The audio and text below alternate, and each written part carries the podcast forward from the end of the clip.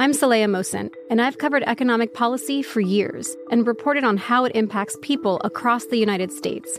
In 2016, I saw how voters were leaning towards Trump and how so many Americans felt misunderstood by Washington. So I started the Big Take DC. We dig into how money, politics, and power shape government and the consequences for voters. With new episodes every Thursday, you can listen to the Big Take DC on the iHeartRadio app, Apple Podcasts, or wherever you get your podcasts. The Big Take from Bloomberg News brings you what's shaping the world's economies with the smartest and best informed business reporters around the world. We cover the stories behind what's moving money and markets. And help you understand what's happening, what it means, and why it matters every afternoon. I'm Sarah Holder. I'm Saleha Mohsin. And I'm David Gura. Listen to The Big Take on the iHeartRadio app, Apple Podcasts, or wherever you get your podcasts. From LinkedIn News, I'm Jessi Hempel, host of the Hello Monday podcast. In my 20s, I knew what career success looked like. In midlife, it's not that simple. Work is changing, we are changing, and there's no guidebook for how to make sense of it. Start your week with the Hello Monday podcast. Listen to Hello Monday on the iHeartRadio app, Apple Podcasts, or wherever you get your podcasts. You cannot uh, affirm someone in their own delusion. You cannot affirm someone in their own self hatred. Actually, that's cruel. You have to tell the truth. You have to be kind about it, of course. You have to be compassionate. Uh, but you cannot yield the truth because someone with different politics or someone with a different sense of reality tells you to do so. That's Christopher Rufo, who's doing brilliant work in battling against the abuse and mutilation of children who momentarily have confusion about their sex, uh, often because confusion about their sex has been pushed on them by progressive folks. Um, all in a lead up to some really courageous uh, testimony before the uh, the Texas uh, Assembly. I guess they're a governmental body there. Anything to add, Jack, before we dive in? Uh, no. I am interested in hearing where this is going. Yeah, this uh, you're going to hear the voice of uh, Prisha Mosley, who's now 25, who uh, suing the medical team that put her on testosterone at age 17, surgically removed her breasts, fast tracked her into transgender care for profit. What when what she really needed was therapy, and the main reason to, to go ahead and play the audio from this poor young woman is she gives a first person account of what it's like if you're confused and you say, if you dare breathe to the wrong person, I don't know, maybe it's a gender thing with me.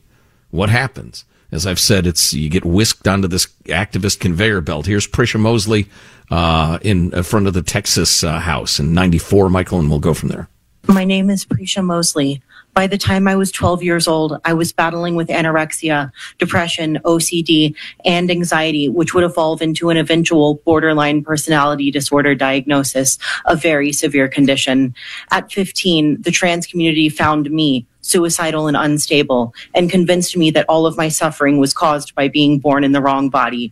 I believed that something was deeply wrong with me and my doctors agreed. They assisted me in mutilating myself, even eventually removing body parts. Well, there was Go a on, lot Mike. there. Uh, yeah, indeed. Do you want to uh, talk about that? Or? Well, so this person was uh, had a lot of different problems, issues. Diagnosed emotional and mental Ill- issues, yes. Yeah, so that you'd think that would be a giant red flag alone. That if you have a bunch of other things, um, you know, let's be darn sure what we're doing here before we start cutting into you. Well, right. So you're very troubled and unhappy, and you say, I think it's this. And the entire medical community says, she has to be right. She has to be right. Just Yeah. on this topic. Anybody who's dealing with any family member or themselves who w- with mental issues, you get lots of opinions. I mean, I could use all kinds of examples from my own personal life with various people, though. But you got one doctor says it's this, another person with a PhD and decades of experience who says it's that. And what are you supposed to do with that information Right. when they disagree? We got this uh, note from Bob, longtime listener and correspondent. Uh, just wondering what it says about us as a society when we treat normal teenagers as kids until they're 18. But if one is so effed up and troubled enough at 14, we let them cut off their own junk. Or he says, uh, charge them as adults in court which right. is another topic, but an interesting one. That's mm-hmm. right. So if you are a happy, well-adjusted teen, you can't make any real decisions until you're 18. But if you're seriously messed up, we'll let you authorize the mutilation of your own body. What the hell? That's a good point. A 16-year-old, a normal 16-year-old with no uh, other problems can't possibly be expected to drive a car. Way too difficult to make those decisions. Yeah for instance. But a severely confused 15 year old can be allowed to authorize surgeries, right? Uh, 95, Mike Moore with Prisha Mosley. By the time I was 17 years old, testosterone was being injected into my anorexic body. This was after a single appointment with a WPATH certified therapist who asked me a few questions and told me that I was a boy. These vague questions included things like Do you dislike your period? Do you get along better with boys? Wow. Wow. Wow. One meeting. Where are the parents in this story? I don't know. One meeting at the close of which she said, Yep, you're a boy. Next clip. One year after the testosterone injections began, my healthy breasts were removed. At the same time that I was given top surgery, I was denied liposuction. My doctors knew that I was too unwell to consent to radical surgery, but they cut my breasts off anyway. So liposuction's radical surgery, removing breasts and uh, testosterone treatments not. That's interesting. Uh, where were the parents? Uh, next clip. My testosterone came from a pediatrician, where I was also seeing a nutritionist for my severe eating disorder and receiving stitches for cutting. There were no safeguards in place, no one to question me and ask why I wanted to look different so badly, so quickly. Instead, I was told that anyone who did not affirm me wanted me dead, and my belief that I was born in the wrong body was affirmed. My parents were blackmailed into the idea that I would kill myself if they did not go along with hormones and the surgery. Oh, what a horrible situation to be in. You have medical professionals telling you as a parent, look, if you don't do this, it's likely she's going to kill herself. What a horrible position to be in when that is absolutely also not borne out by the evidence. And we've got more on that to come. She gets back to that theme in a minute, but next clip first, Michael testosterone had severe side effects, more of which are coming up every day and which I was not warned about. This includes chronic pain in the form of aching joints and burning in my neck, back, and shoulders.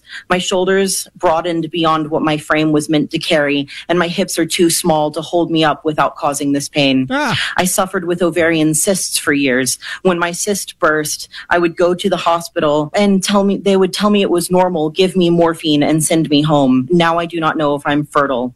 I do know that I will never be able to breastfeed, however. Even with a breast reconstruction, this will not be possible. Yeah. I will go my whole life without experiencing feeding a baby. And, and finally, uh, the last one, 99. I trusted my doctors when they said it was transition or suicide. I thought that this was life saving medicine, but I was sold snake oil, and the price was my healthy body, my voice, and my joy. I was at a where was I? Restaurant in the airport, and um, a couple of goth chicks came in, and they looked to be like late teenagers. I don't know if they were adults or not, but they were super goth. You know, the uh, the the black fishnet tights and all black clothes, and the black lipstick, and the white pa- face, and the jet black hair, and the whole thing like that. Mm-hmm. And I, you know, they they really. St- uh, stuck out in the crowd, but I think everybody there had the same feeling. Uh, it's interesting they're going through that phase. I mean, nobody thinks they're going to be dressed like that in 10 years. We all know no. they aren't. No, they're, and generally speaking, it'll all be harmless and forgotten. Absolutely, and nobody's really worried about it. But they're going through a phase where they think it's really, really important to look that different from everybody else for whatever reason. And everybody knows that it's going to last one summer, a couple, and then right. they'll go back to something more mainstream. Why would you treat uh, any the, whole gender thing any differently than that for a teenager. Well, I I, I wouldn't. Um, in spite of the pressure, and Chris Rufo, actually, a great setup for the next clip. Ni- clip ninety one, please, Michael. The whole ideology is based on a false notion that you can change your sex. It denies the basic reality uh, uh, of the universe, of the cosmos, of creation.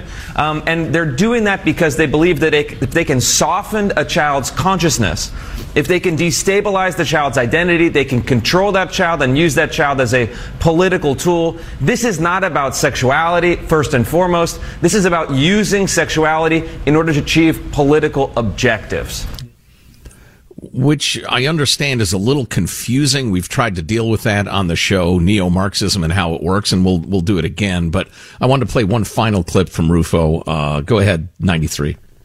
This is really dangerous, and, and I always tell people if they can get you to say the pronouns, they can get you to say anything.